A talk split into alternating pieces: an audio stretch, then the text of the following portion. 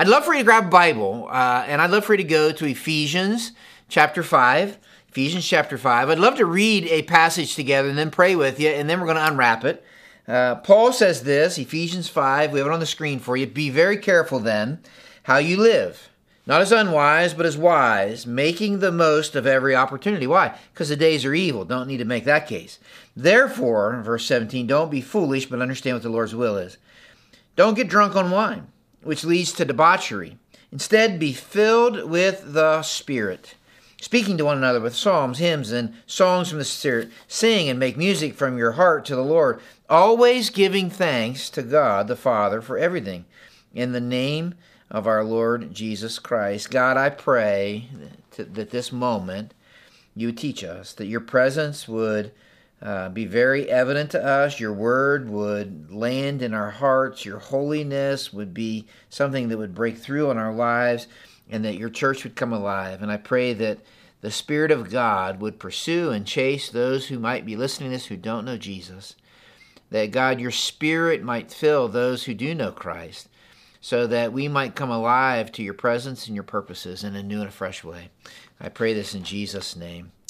Amen. Hey, we're in this series, and I read this comment. Says, If I were Satan, author wrote this if I were Satan, and I'm not, by the way, but if I were Satan, he says, and my ultimate goal was to thwart God's kingdom and purposes, he says, one of my main strategies would be to get churchgoers to ignore the Holy Spirit. That's interesting, isn't it?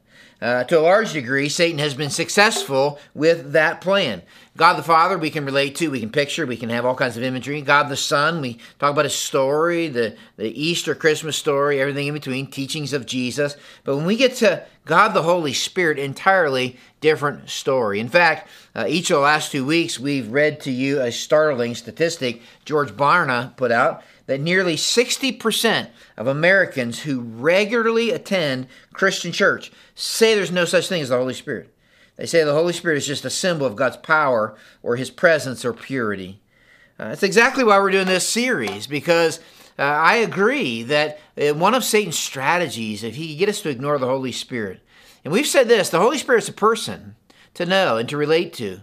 The Holy Spirit isn't uh, Casper the Friendly Ghost, right? Isn't the Christian's battery pack. He's not any of that. He's not a power to leverage. He's a person to know. He's a person to relate to, and He is God. When we baptize people, Matthew 28, you can read it, check me on it. We baptize them in the name of God the Father, God the Son, and God the Holy Spirit, right? He is God.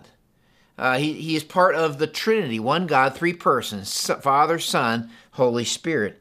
But we said first week that that the Holy Spirit of God is a vital part to God's story from the first page of God's story, Genesis 1, to the final page, book of Revelation, Holy Spirit all through. And we talked about that week 1.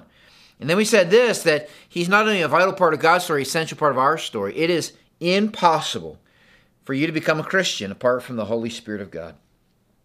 Pastor Aiden taught us this last week. It's the Holy Spirit who breathes spiritual life into our spiritual deadness. That's regeneration. The moment we say yes to Jesus, it's the Holy Spirit who indwells us, that our bodies become this new address for God. Holy Spirit lives within. We said this last week the minute you say yes to Jesus, you're sealed and secured in His love. You have a new identity. You're His child, a seat at the table. And then we said it's the Holy Spirit who convicts. He shows us what we need. He reminds us of who we are. He's the great hound of heaven, one poet put it. And he chases and he pursues. And he's pursuing some of you this moment. we talked about that. It's impossible for you to become a Christian apart from the Holy Spirit's work. But today, for a few brief moments, uh, I want to talk about it's impossible to live the Christian life and be the church of Jesus Christ apart from the Holy Spirit. Uh, one author and commentator put it this way we cannot expect to become the people of God who do the work of God apart from the Holy Spirit of God. Let me read that again. We cannot expect to become the people of God who do the work of God apart from the Holy Spirit of God. And the fear is this is that we could create a church culture that doesn't need the Holy Spirit. Uh, we simply need more marketing, better programming, uh, more refined facilities, uh, maybe more skilled people, whatever it might be. But we can actually uh, program the Holy Spirit right out of our plans. That's the fear. Uh, we can do that in our Christian walk. I just need 10 steps to being a better person, to having my best life now. And we can make this whole Christian experience something that doesn't need the Holy Spirit. And yet, it is impossible for you and I to live the Christian life apart from the Holy Spirit. It's impossible for us to be the church of Jesus Christ apart from the Holy Spirit. And there's many things we could talk about this weekend. Uh, we could make a list of all the things the Holy Spirit does in the Christian's life and the Church of Jesus Christ. And that would be a great way to approach this. But uh, what I've decided to do this weekend is focus on this one passage we read. And I want to focus on it kind of like a funnel that starts with one phrase and then looks out, and we're going to broaden the context. I want to start with this. He says, instead, say it with me, instead, be filled with the Spirit. Be filled with the Holy Spirit. And here's what I want to look at just for a few brief moments. What does that mean? Uh, I want to look at how does that happen and then what are some of the results. Uh, first, let's start with what does that mean? What does that mean to be filled with the Holy Spirit? Uh, let's start with what we know it doesn't mean based on what we've already taught. It doesn't mean that uh, the Holy Spirit fills empty Christians who need the Holy Spirit but don't have the Holy Spirit. Uh, the Holy Spirit indwells the follower of Christ, the believer at the moment of salvation. Romans 8 9, if you don't have the Spirit of God, you do not belong to Jesus. So this doesn't mean that we're asking him to come fill us. We're empty of the Holy Spirit. We need him to like keep filling us. Come back, come back. It's also not a command to look for an experience. It's not the filling of the Holy Spirit is not the same as the baptism of the Holy Spirit. 1 Corinthians 12 that the Holy Spirit immerses us, that's what baptism means, immerses us into the family of God. There's many people today seeking this filling as though it's this separate experience, this second experience that they have. And, and it's evidenced in some crazy things. And maybe you've been familiar with this, like all kinds of phenomenons and experiences. That's not what he's talking about. So, what does it mean to be filled with the Spirit? If you're taking notes, write this down. To be filled with the Holy Spirit is to be constantly aware of, permeated with, that's what the word means, and controlled by the presence of Jesus or God in my life. Uh, when I say yes to Jesus, the Holy Spirit takes up residence in my life. You, we talked about that last week. You need to know that. Uh, I have, at the moment of my salvation, when I say yes to Jesus, I have all of the Holy Spirit in me. But the question of filling is this Does the Holy Spirit have all of me? I have all the Holy Spirit. Uh, the, the word that he uses, filled, to be filled with the Spirit, is actually kind of an interesting word that we might miss. Uh, you can forget this if you don't like this kind of stuff or don't understand. Maybe you're not an English major, but it's the present passive imperative form of a verb. Literally, he's saying this uh, be being kept filled. That doesn't sound right, right? Be being kept filled. It's like a passive verb. It's like, uh, I want this to be continual, and it's you allowing the Holy Spirit to fill you. The Holy Spirit who lives inside of you, be being filled by Him, is what he's saying. He makes an interesting comparison, I think, that may help us get our head around it. He says, I want you to be filled with the Holy Spirit. And he contrasts it to being drunk. He says, Don't get drunk on wine, which leads to debauchery.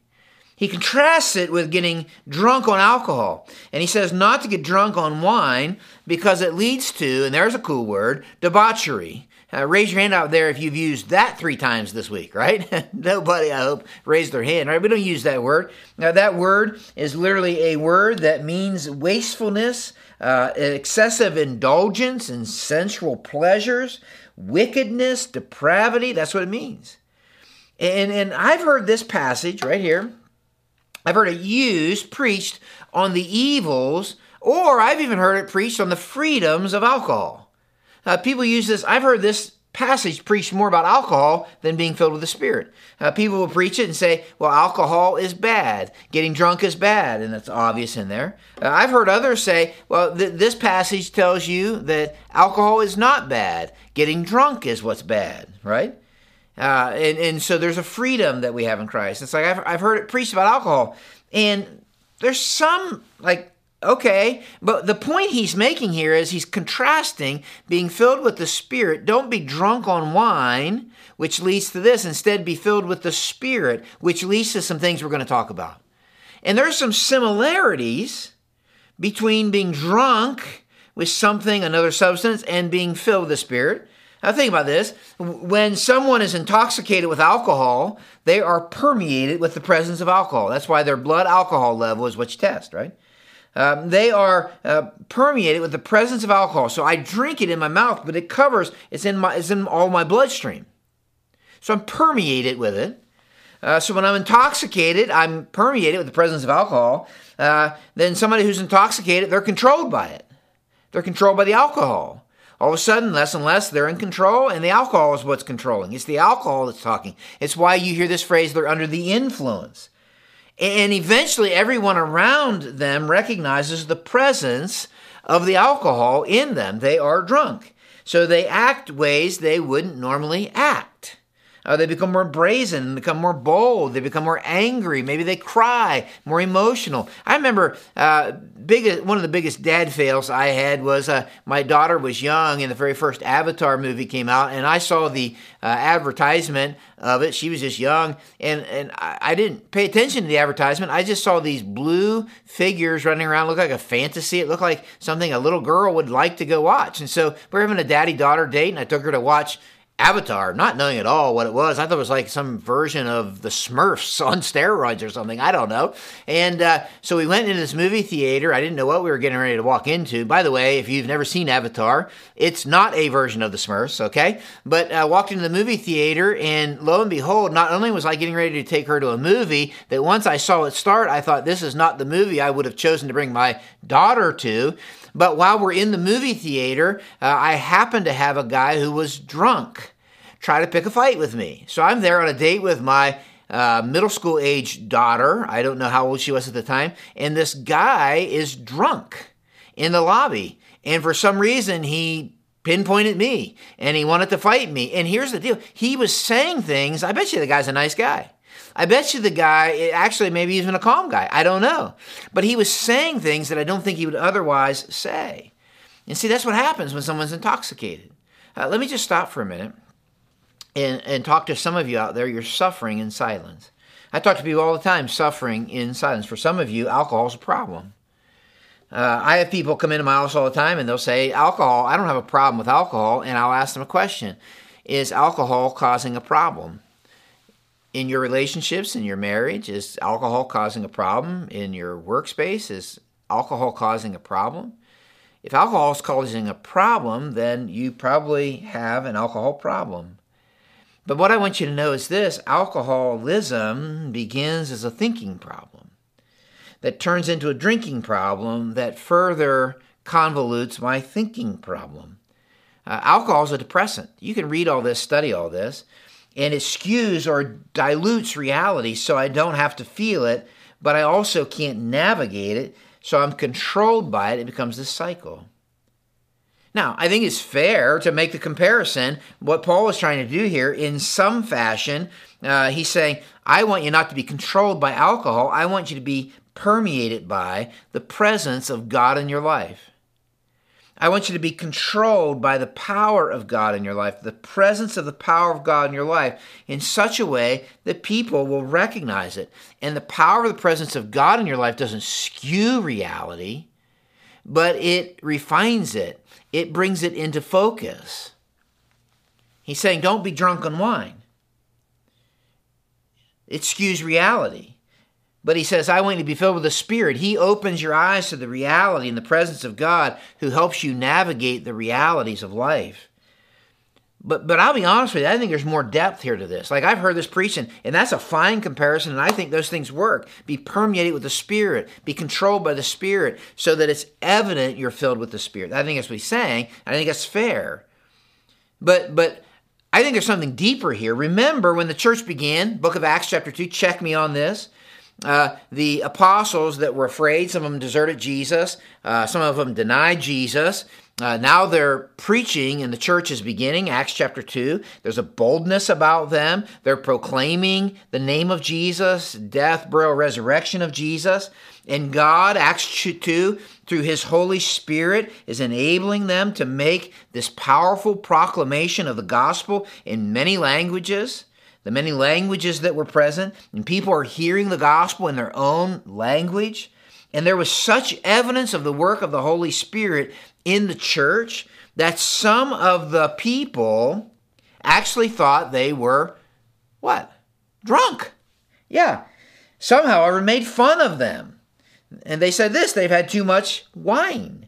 Then Peter stood up with the eleven, raised his voice, and addressed the crowd. Same Peter that denied a few pages earlier in your Bible, right? Fellow Jews, all of you who live in Jerusalem, let me explain. Listen carefully to what I say. These people are not drunk as you suppose. And he said, It's only nine in the morning. It's not even time for that, if, even if they were to do that, right? Uh, but he, he stands there and says, They're not drunk. This is the, the, the, the Holy Spirit is at work, and there's this boldness that proclaims the, the maybe wouldn't have been there apart from the Holy Spirit. The Spirit of God permeates and controls, and the presence of God shows up. Why would these people think they're drunk? Well, you need to know something, something deeper going on, because it would not have been uncommon in their day and age for different religious ceremonies for, for them to be experienced by people getting drunk. In fact, the audience Paul is talking to would have had this as their context. And, and I don't have time to read all this to you, but if you, you want some good reading, you got to read this. The greatest god of ancient mythology was probably known as uh, Zeus, that's his Greek name, uh, Jupiter, Roman name, and other names. And, and, the legend of this further goes on uh, that you can see that it's a satanic counterfeit to the story of Jesus and the Spirit of God. Um, this myth claimed that somehow Zeus caused the goddess Semele uh, to become pregnant without having contact with her. You can kind of see the parallel, virgin birth, right? And then Semele decided that she had a right to see the father of her child and while it was still in her womb. She approached Zeus only to be incinerated by his glory.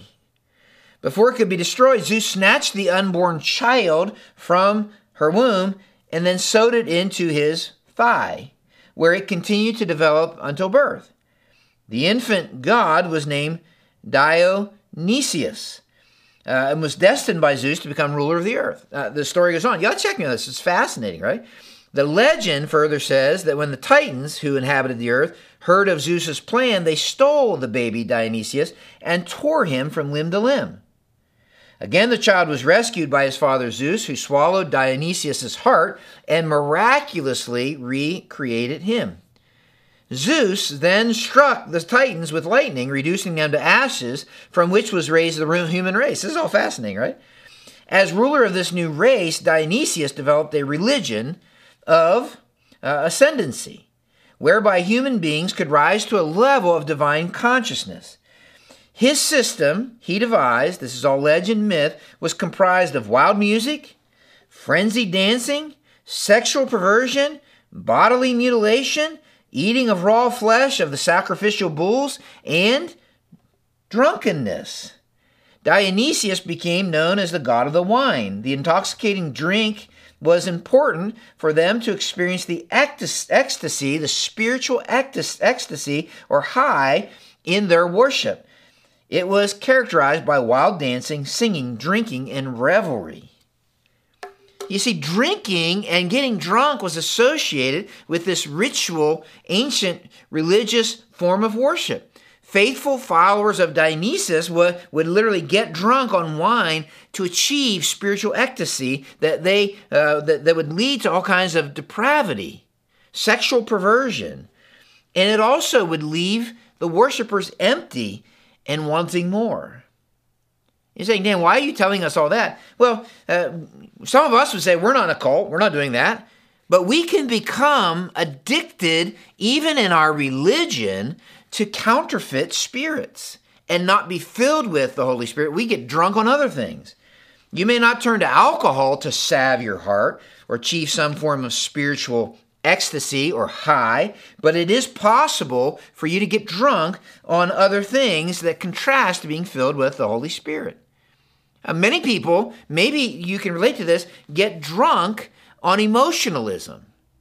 And so they go from one Christian event to the other, and they just look for these emotional highs, and they come down, they got to have another high, and we get drunk on the, the emotionalism. Others get drunk on intellectualism. I just want to know more. It never changed my life, but I, I want the facts. Some get drunk on celebrityism. Lots of Christian celebrities. And so I read everything this author. I go to every concert this artist. Uh, I, I, listen to every podcast this speaker. Uh, we get drunk on legalism. If I just keep all the rules and become very, very moral. And I think what Paul was saying, stay with me on this, is the only thing that will lead to the fruit of Jesus' presence in our life and the power to fulfill the mission of Jesus through our life is to be filled constantly aware of, permeated with, and controlled by the very presence of the God who has taken up residence in our life. So it begs the question okay, how does that happen? How do I get filled the Holy Spirit? It's a great question. Being filled with the Holy Spirit is a matter of learning to live with the Holy Spirit who indwells, who is present in my life. There is someone else living in me, and someone else is always with me. Think about this. You are, if you're a follower of Jesus listening to me right now, you are never alone. You are never alone. Tell yourself that. Say it out loud. I am never alone. Jesus says that the Spirit of God lives inside and it makes all the difference. So, how do I be filled with the Spirit? Well, I think then we can kind of branch out from Ephesians 5 he says, Don't be drunk on wine. Be filled with the Spirit, permeated by, controlled by, constantly aware of. Well, how does that happen? Well, let's just take a step out and we'll just kind of broaden it. He says, the verse right before it, he says, I don't want you to be foolish. Do not be foolish. Don't be stupid. Uh, don't be naive. Don't be ignorant. But understand what the Lord's will is. He says, if, if I want to somehow be filled with the Spirit, I got to know what the Lord's will is. I got to, I don't want to be ignorant of the Lord's will. Well, how do I know what the Lord's will is? I know the Lord's will as the Spirit of God illuminates the Word of God that elevates the Son of God in my life. you got to write that down somewhere. I, I, I literally am able to discern uh, the will of God as the Spirit of God illuminates, brings to life the Word of God in my life in a way that elevates the Son of God in my life. And the more the Spirit of God and I live together, the more I'll understand His Word as He brings it to life. Uh, maybe if you're taking notes, you could write it down this way. Maybe it's a good way to being filled with the Holy Spirit happens as I discern and respond to the will of God for my life. Now, how does that happen? Well, the Spirit of God lives inside. It makes me think this. When when uh, I was in my early 20s, I was a bachelor. I was dating Jennifer, and uh, we each had our own place, uh, clear up until we got married. Uh, God's designed for marriage. And uh, while we were dating, and even while we were engaged, we would spend time together. Always enjoyed. But I'd always go back to my apartment. She'd always go back to her apartment. And I'm gonna tell you, I had a, I had a sweet apartment, man. I mean, it was the consummate bachelor pad. I lived with two other fellas. I mean, the place was awesome, right? Uh, I can't remember any plants being in the place. We had a few lights, only the necessary ones. We had posters for wall hangings. Posters of our favorite athletes or whatever it might be, right? I mean, it was the consummate bachelor pad. But then November 4th, 1989, I said yes to Jennifer. I married Jennifer. She became my wife. And when she did, she took up permanent residence with me. And when she did, can I just say this? Things changed. I mean, when she came and lived, she came to where my apartment was and lived, there were things that changed. When she came in, she began to look around. She's like, there's some things got to move out. Like that old Walter Payton poster, that Larry Bird poster, I ain't gonna cut it. Like we got to move out some things, right? And I remember looking at those things, and we took some of those things down, and then we're gonna move in some things, uh, like furniture for one, right? Uh, maybe a few smelly candles would have been good, right? We're, we're gonna bring in some plants. Uh, we're going to bring in some pots and pans because we're going to do some cooking, right? Uh, what happened when my wife moved in, there were things that she said, we're going to move this out. And there are things that we moved in, so we set up our, made our home together. You see, when the Holy Spirit of God resides within, uh, he moves in and there's things he moves out and there's things he moves in. Can I tell you this that my home today looks different than my apartment did when I was 25? My 25 year old self would not recognize the home I live in. Man, it smells good, looks good. I like it. I love it. You see, the more I'm aware that I'm not alone, that the Holy Spirit of God is living in me, the more I discern His will. And the more I discern His will through His Word, the more I respond. By moving things out of my life that, will, that, that are not His will, and moving things into my life that are His obvious stated will. Just look at what He says in earlier in Ephesians. He says, I say this, testify in the Lord, you must no longer, moving things out, walk as the Gentiles do. They're in the futility of their minds. They're darkened in their understanding. They're alienated from the life of God. There's an ignorance in them. Their hearts are hard. They have become callous and they've given themselves over to sensuality, greed, uh, and they're practicing all kinds of impurity. But that is not the way you learned, he says. Uh, he said, you, do, you, That is not the way you learned Christ. Assuming that you have heard about him and were taught in him as the truth is in Jesus, to put off, move out your old self, which belongs to your former manner of life and is, cons- is corrupt through deceitful desires, and renewed in the spirit of your minds, and to put on the new self, created after the likeness of God and true righteousness and holiness. The minute the Holy Spirit moves in, there's a remodeling that takes place. He's moving in new things, He's moving out old things. The Holy Spirit preaches the gospel to me every day, and He reminds me of who I am. He illuminates to me the truth of God's Word. He dials in reality for me, and old attitudes get replaced with new ones. Old habits get replaced with new ones. Old behaviors get replaced with new ones. Old mindsets get replaced with new ones. And, and if you have your Bible open, and, and I recommend you do, can I show you a couple of these? He says this. Uh, here, here, this is the Holy Spirit moving things out, moving things in. He says, verse 25, Ephesians 4, therefore each of you must put off falsehood. He said, I want, I want you to move out falsehood, anything deceptive, any hypocrisy. And I want you to speak truthfully. I want integrity to move in. I want honest, honesty to move in. I want truthfulness to take up residence. Uh, on further down, he says, Here's what I want you to move out. I want you to move out any unwholesome talk. I don't want any of that coming out of your mouths. But what I want you to move in is any kind of talk that is helpful for building others up, according to their needs, that it may benefit those who listen. I want you to move out any kind of talk that cuts others down, gossip. Uh, I want you to slander, negativity, uh, unnecessary cynicism and sarcasm. And I want you to move in the kind of talk that's encouraging, that's edifying, that builds others up. Now, how about this? He says, I want you to move out all bitterness, rage, and anger. I want the angry spirit that decorates the walls of your life gone, brawling and slander and all kinds of malice. And here's what I want you to move in be kind. Why? Because God was kind to you. Be compassionate. Why? Because in the gospel, you've experienced the compassion and love of God. And then forgiving each other. I want you to move out unforgiveness. When the Holy Spirit moves in, He says, These are things I want you to move out. And I want you to move in some things. Forgiving each other, just as God in Christ forgave you. On further down in Ephesians 5, he says this I want you among you, there must not even be a hint of sexual immorality. He says, I want you to move that out. And I want you to move in sexual purity. That God's very clear stated will is this is that any kind of sex outside of marriage, experienced or glorified outside of marriage, is not God's will. And so when the Holy Spirit resides within, if, if, if I'm in a relationship where we're having sex, but we're not married, I'm going to move out immorality, sexual immorality, I'm going to move in sexual purity. Why? Holy Spirit resides within. We're remodeling.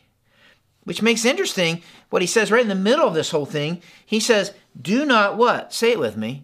Grieve the Holy Spirit of God with whom you are sealed for the day of redemption. You see, I, I don't, if I'm following Christ, it's not like I lose the Holy Spirit, but I can grieve Him. It begs the question uh, when, when you look at your life, uh, I'm curious, are you full of the Holy Spirit? Is He moving stuff in and moving stuff out, remodeling your life? Are you putting on the new self and putting off the old? Or are you grieving Him? Well, how do we grieve the Holy Spirit? Well, first of all, it's not even paying attention that He lives with us. Imagine how I would grieve my wife if I just ignored her in my home. And we grieve the Holy Spirit. We don't even think about Him. 60% of church don't even think about it. He says, don't grieve.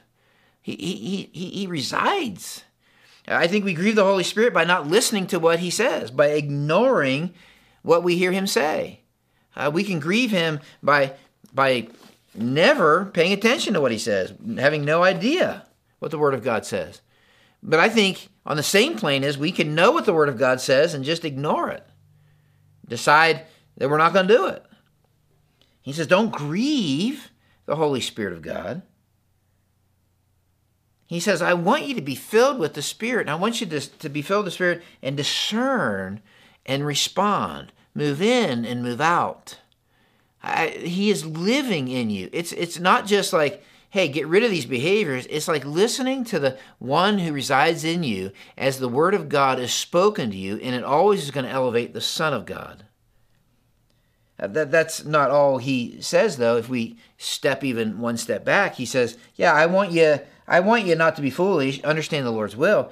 But he says, "Be very careful then how you live, circumspect, uh, not as unwise. I don't want you to be foolish or unwise, but as wise." Well, how do I be wise? Making the most of every opportunity. Uh, literally, when you look, it's fascinating in the Greek. You can forget this, but it's like literally be observing accurately your life and how you live it. Right? Uh, that's why being filled with the Spirit is dialing into reality, listening to God as He explains what is real, seeing what I don't see apart from God. Right? Uh, I think it, if you're taking notes, being filled with the Holy Spirit happens as I develop the impulse of wisdom I get the eyes of God, the heart of God in my life. Paul says, don't live flippantly, uh, live carefully, circumspectly. He says, don't be unwise, live wise.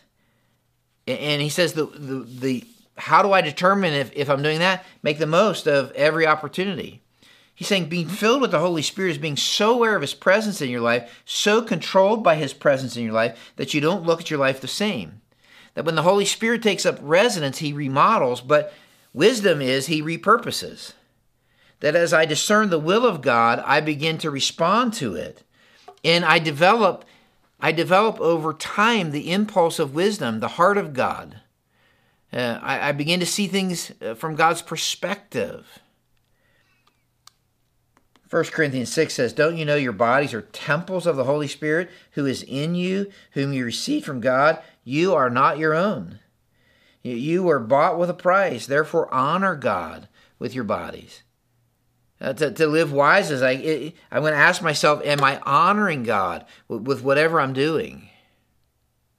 Am I honoring God sexually? Am I honoring God relationally? Am I honoring God? Like when the Spirit of God resides, all of a sudden, we become the address for God inside of us. Uh, I love what Psalm says. Uh, says, "Teach us to number our days, that we may gain a heart of wisdom." The question here isn't always right or wrong. Is it right or wrong? Am I allowed to do this or not allowed? The question, the better question, might be: Is it wise or unwise? Is it necessary? Is it beneficial? Is it loving? Is it honoring to God? Am I making the most of every opportunity with my life? I'm not my own. Am I making the most of the opportunity in this relationship? Am I making the most of the opportunity in this circumstance? Am I wasting my life or am I investing my life? And what happens over time is we discern and respond and live out and make the most of. We develop the impulse of wisdom that realizes the Holy Spirit of God in us wants to do some things through us. He's remodeling us, He's repurposing us, He's reminding us of who we are in Christ. He's reminding us of what we have in Christ. And so, how do I be filled with the Spirit? I am constantly aware of His presence. So, the way I'm permeated with His presence, I'm constantly listening, and I'm moving in, moving out. I'm constantly listening and making the most of, and I'm developing this impulse, this instinct of wisdom that wants the heart of God to beat with my heart and sync. And the way it looks is this is the way that God's Spirit does that is He illuminates, brings to life the Word of God in my life in a way that elevates the Son of God. And the way you know that you're beginning to be filled with the Spirit is there's more of Jesus, less of you. That's the best way I know to say it. There's more of Jesus, less of you. Like being filled with the Spirit isn't going out rolling around laughing and like that, somehow that's it. But being filled with the Spirit shows up as there's more of Jesus, less of you. We're going to spend all summer talking about some of that, which, which leads to this. I just want to stay in Ephesians if we can. What are some of the results of being filled with the Spirit? And if you have your Bibles, I want to so go go. We went verse 18, and then we kind of out, and I want to go even further out, because after he says, "Don't be drunk with wine; instead, be filled with the Spirit," there are several participles clear to the rest of the the rest of the book, to the end of the book of Ephesians, that I think help us understand. Okay, what what's the consequence? What's the impact? What's the result? What does it look like when a group of people are filled with the Holy Spirit? Well, I'm glad you asked. I don't have anything written other than I'm going to show you the verses, five or six participles that are here. First, he says this speaking to one another with psalms, hymns, and songs from the Spirit. He says, when, when you're filled with the Spirit, you're going to be speaking to one another differently. He says, I want you to speak to one another with psalms, hymns, and songs from the Spirit. What's up with that? Does that mean next time we see each other the street, hey, what's up, Festus? uh, amazing. Know, we start singing. You know, I always say, no. I think what he's saying is we're going to just talk different to each other. Like when I'm filled with the Spirit, there's a texture to my conversation. There's a depth to my communication that goes beyond how are the Browns doing? What's the weather like? Praise God, we can have conversation beyond that in northeastern Ohio. Can I get an amen? amen. Yeah. But, but there's this texture to our conversation. The songs of God remind us of the presence of God. The songs and hymns of God remind us of the power of God. Uh, these songs from the Spirit keep reminding us of the promises of God, the perspective of God, the patience of God, the purposes of God. And so our conversation will flow from being permeated with the Holy Spirit, controlled by the presence of the Spirit of God in our lives. Uh, when you read the Holy Spirit's ministry in the life of the believer, he is a helper. So living inside of me is a helper. So my conversation with my brothers and sisters here at Grace Church, or or, or brothers and sisters in the church worldwide, is is when I'm filled with the Holy Spirit, who is the helper. I want my conversation to be helpful. I'm going to say things that are helpful. I'm going to say things that are going to build up, not tear down. I'm going to say things that are going to uh, do what the Holy Spirit does. He's the comforter. So my conversation is going to bring comfort, reminding of the promises of God, reminding of the presence of God. I think that's what he's saying. Like when we're filled with the Spirit, the ministry of the Holy Spirit begins to flow in our conversation. And sometimes it's going to remind brothers and sisters of the truth, or others are going to remind me of the truth. Uh, he's the counselor. Sometimes it's going to be simply reminding them of his work, his comfort, his presence in their life in a way that shines the lights bright on Jesus. You see, we're going to speak to each other differently. Uh, he says this singing and making music. What's it look like? Well, it, it, it's being filled with the Holy Spirit results in singing. One commentator I read this said that the second most commanded Christian practice in the Bible is singing.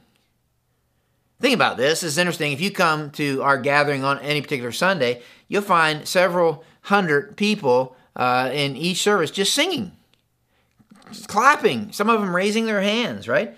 Where else are you going to find a bunch of people singing, laughing, uh, raising their hands in celebration? Well, probably a concert. And it might even be a concert where, I don't know, a lot of people are drunk. I don't know. But people who are filled with the Spirit, He places a song in their heart. Job 38 says that at the creation, the angels sang and shouted for joy at the creation of the universe, seeing what God created.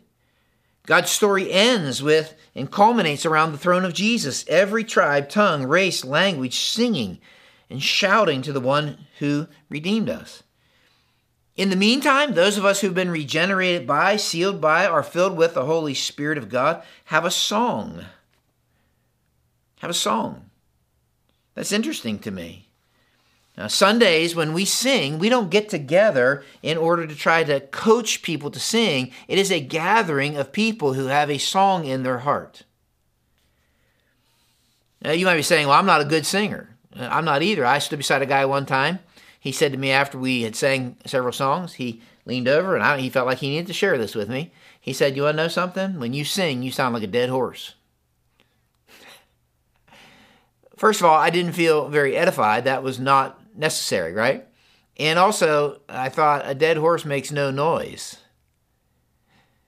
But he wasn't very complimentary. But I saw this interesting passage that uh, sometimes when you sing, uh, and you sing beside and you're standing beside somebody that's a really good singer, it gives you confidence because you can hear your voice through their voice. And you're like, man, it's kind of overpowering. In fact, I, I, read somewhere this week that in these barbershop quartets, uh, that when all of it blends together, there's this thing called the fifth voice, that, that, that the sum is greater than the parts, right? And so when you're singing with somebody or somebody's really good beside you, give a confidence and it, you even feel, I sound better than I normally do. Hebrews 2 the one who makes people holy, Jesus, the one who and those who are made holy are the same family. He is in our family. We are in his family. So Jesus isn't ashamed to call me his brother and call you his sister, his brother, whatever it might be. And he says, I will declare your name to my brothers and sisters. And in the assembly, I will sing your praises. It's kind of like we get to stand beside Jesus singing praises, right? I'm going to sound good singing with Jesus. See, when I'm filled with the Spirit, we're going to talk different. There's going to be this this um, song that that kind of emanates from our heart. We're not coaxing people. Uh, we're not twisting arms. It's not the the, the emotionalism uh, quivering my liver. Uh, that's why it always interests me. Some people like, oh, I I don't like that kind of. I you know. Here's the deal: when you're filled with the Spirit, there's a song in your heart. And that's different than saying, I like this kind of music or that kind of music. He says, always giving thanks. You see that? To God the Father and everything. In the name of the Lord Jesus Christ. You can only do this full of the Holy Spirit. To thank God for everything always, that's not normal.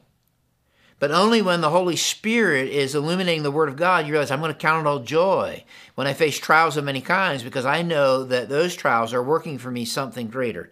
That, that the Spirit of God is reminding me that He is working all things out for the good of those who belong to Him. That He who began the good work in me will continue it on. That's why Paul could say he had both joy and tears at the same time. I, I remember going to mm, a counselor in Indiana when I was going through an awful, a terrible time. And I remember his question to me. He says, Have you thanked God for this? And it made me mad. I wasn't filled with the Holy Spirit at that time. I'm like, I haven't thanked God for this. I said, and then I looked at him and said, Why would I thank God for this? And this is what he said to me. He said, Best near as I can tell, when God wants to sharpen a knife, he doesn't run it through butter. He puts it between a rock and a hard place. And all of, all of a sudden, I saw that this very difficult thing, he had reminded me of some scriptures the Holy Spirit brought to life in me. And I'm like, listen, I don't like what I went through, but I am thankful that God is at work. He's sharpening the knife, so to speak. He's doing something. Then he says this. Do you see this? He says, submitting to one another.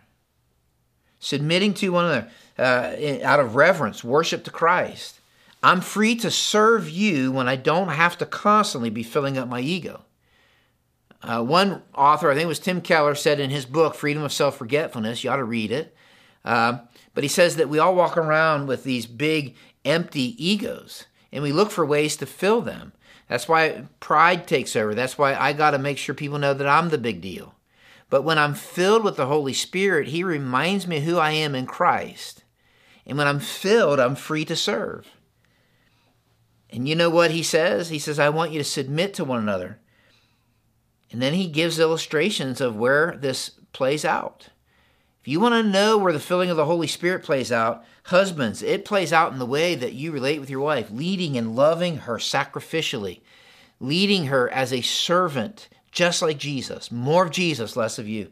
Wives, it shows up in the way you love and respect and help your husband to become the man of God that God desires him to be.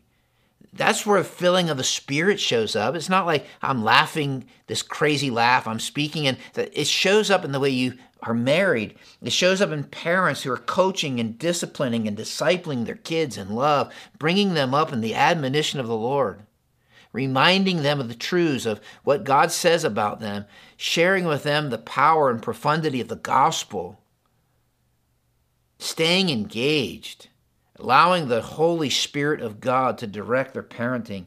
Shows up in kids who are obeying and honoring their parents. It shows up in bosses who are taking care of their employees. It shows up in employees who are working hard for their bosses, doing it as unto the Lord. And then he says this I mean, he just keeps going, and I can only touch on these quickly. He says that being filled with the Spirit is finally being empowered in the Lord and in his mighty strength to put on the full armor of God so that you can take your stand against the devil's schemes. Like people who are filled with the Spirit are, are empowered to take their stand against Satan. Not simply the temptations that he's throwing at us individually, but his agenda and the way he's working in the world, that we realize our enemy is not flesh and blood. It's not culture. It's not Hollywood. That's not our enemy. Our enemy is not the people on the other side of the aisle, but our enemy is Satan. In being filled with the Spirit, I'm aware of my enemy and I can take my stand. And he tells the armor of God, I'm being empowered by the Spirit of God to take my stand, to stand strong in the days that might be evil, to stand strong in the days when things seem to be going crazy, because I am standing in the power of the Holy Spirit who is resides in me, and I am filled with the Spirit. And then the last thing, and this is where I end, it's he says, and praying in the Spirit on all occasions. That you want to know you're filled with the Spirit. It's, it's like I'm going to communicate, I'm going to talk. Sometimes I don't even know what to say to God. The Spirit of God knows what to say when I'm not sure. I'm bringing to Him all kinds of prayers and requests. And he says, with this in mind, I want you to be alert, always keep on praying. It's not just selfish prayer. Sometimes I just pray for me, but for all the Lord's people. Uh, will you pray for me? I'll pray for you. Will you pray for us? We'll pray for you. It's not just selfish. Being filled with the Spirit is, I'm going to be praying for you. And then Paul says, Would you pray that when I speak, words may be given me so that I may fearlessly make known the gospel? Those who are filled with the Spirit are praying. They're praying in such a way that they are praying that the gospel would be fearlessly made known, that Jesus would make sense to people who don't know him. Would you pray that way for me? I want to pray that way for you. I want to pray that you'll fearlessly make known the good news of Jesus. Can I ask you this? Are you, is the hound of heaven chasing you? Is he? Is he chasing you? Have you ever said yes to Jesus? He loves you, he died for you. And right there, wherever you're at, your cup of coffee in hand, you can bow your head and say, God, I believe you love me. And I believe Jesus died for me in this moment today, I want to give my heart and life to Jesus. Here's the deal if you prayed that prayer, I want Him to be my Savior and my Lord. If you made that prayer personal, I'd love to hear from you. Here's what happens the Spirit of God dwells inside. You're sealed, part of the family of God. You're baptized, immersed into the family of God. But here's the deal we're going to do baptisms here, water baptisms, June 25th. If you've never been baptized, it's just a public demonstration of what you've done. Many of you have said yes to Jesus. Can, can I just ask you this? Don't have time to flesh this out, other than to say, Are you filled with the Holy Spirit? No, no, no. Are you filled? I know He lives inside. Are you filled? Uh, does your house, the house of who you are, look different today than it did 25 years ago, 10 years ago, five years ago, last week? Because he's constantly wanting to move things in, and move things out. And he wants to repurpose our life so that we make the most of every opportunity because the days are evil. So, God, I pray that you would help us to be careful how we live, not as unwise, but as wise, making the most of every opportunity because the days are evil. And I pray, God, that you would help us not to be foolish, but to discern what your will is, so that instead of getting drunk and intoxicated with all kinds of things, we'd be filled with the Spirit of God. And so that that would permeate us and control us so that it would flow from us. That's my prayer. In Jesus' name, amen. Hey, I love you guys. And I look forward to seeing you guys uh, next week. I hope you'll just keep tuning in. Come visit us, but I hope you have a great day. God bless you.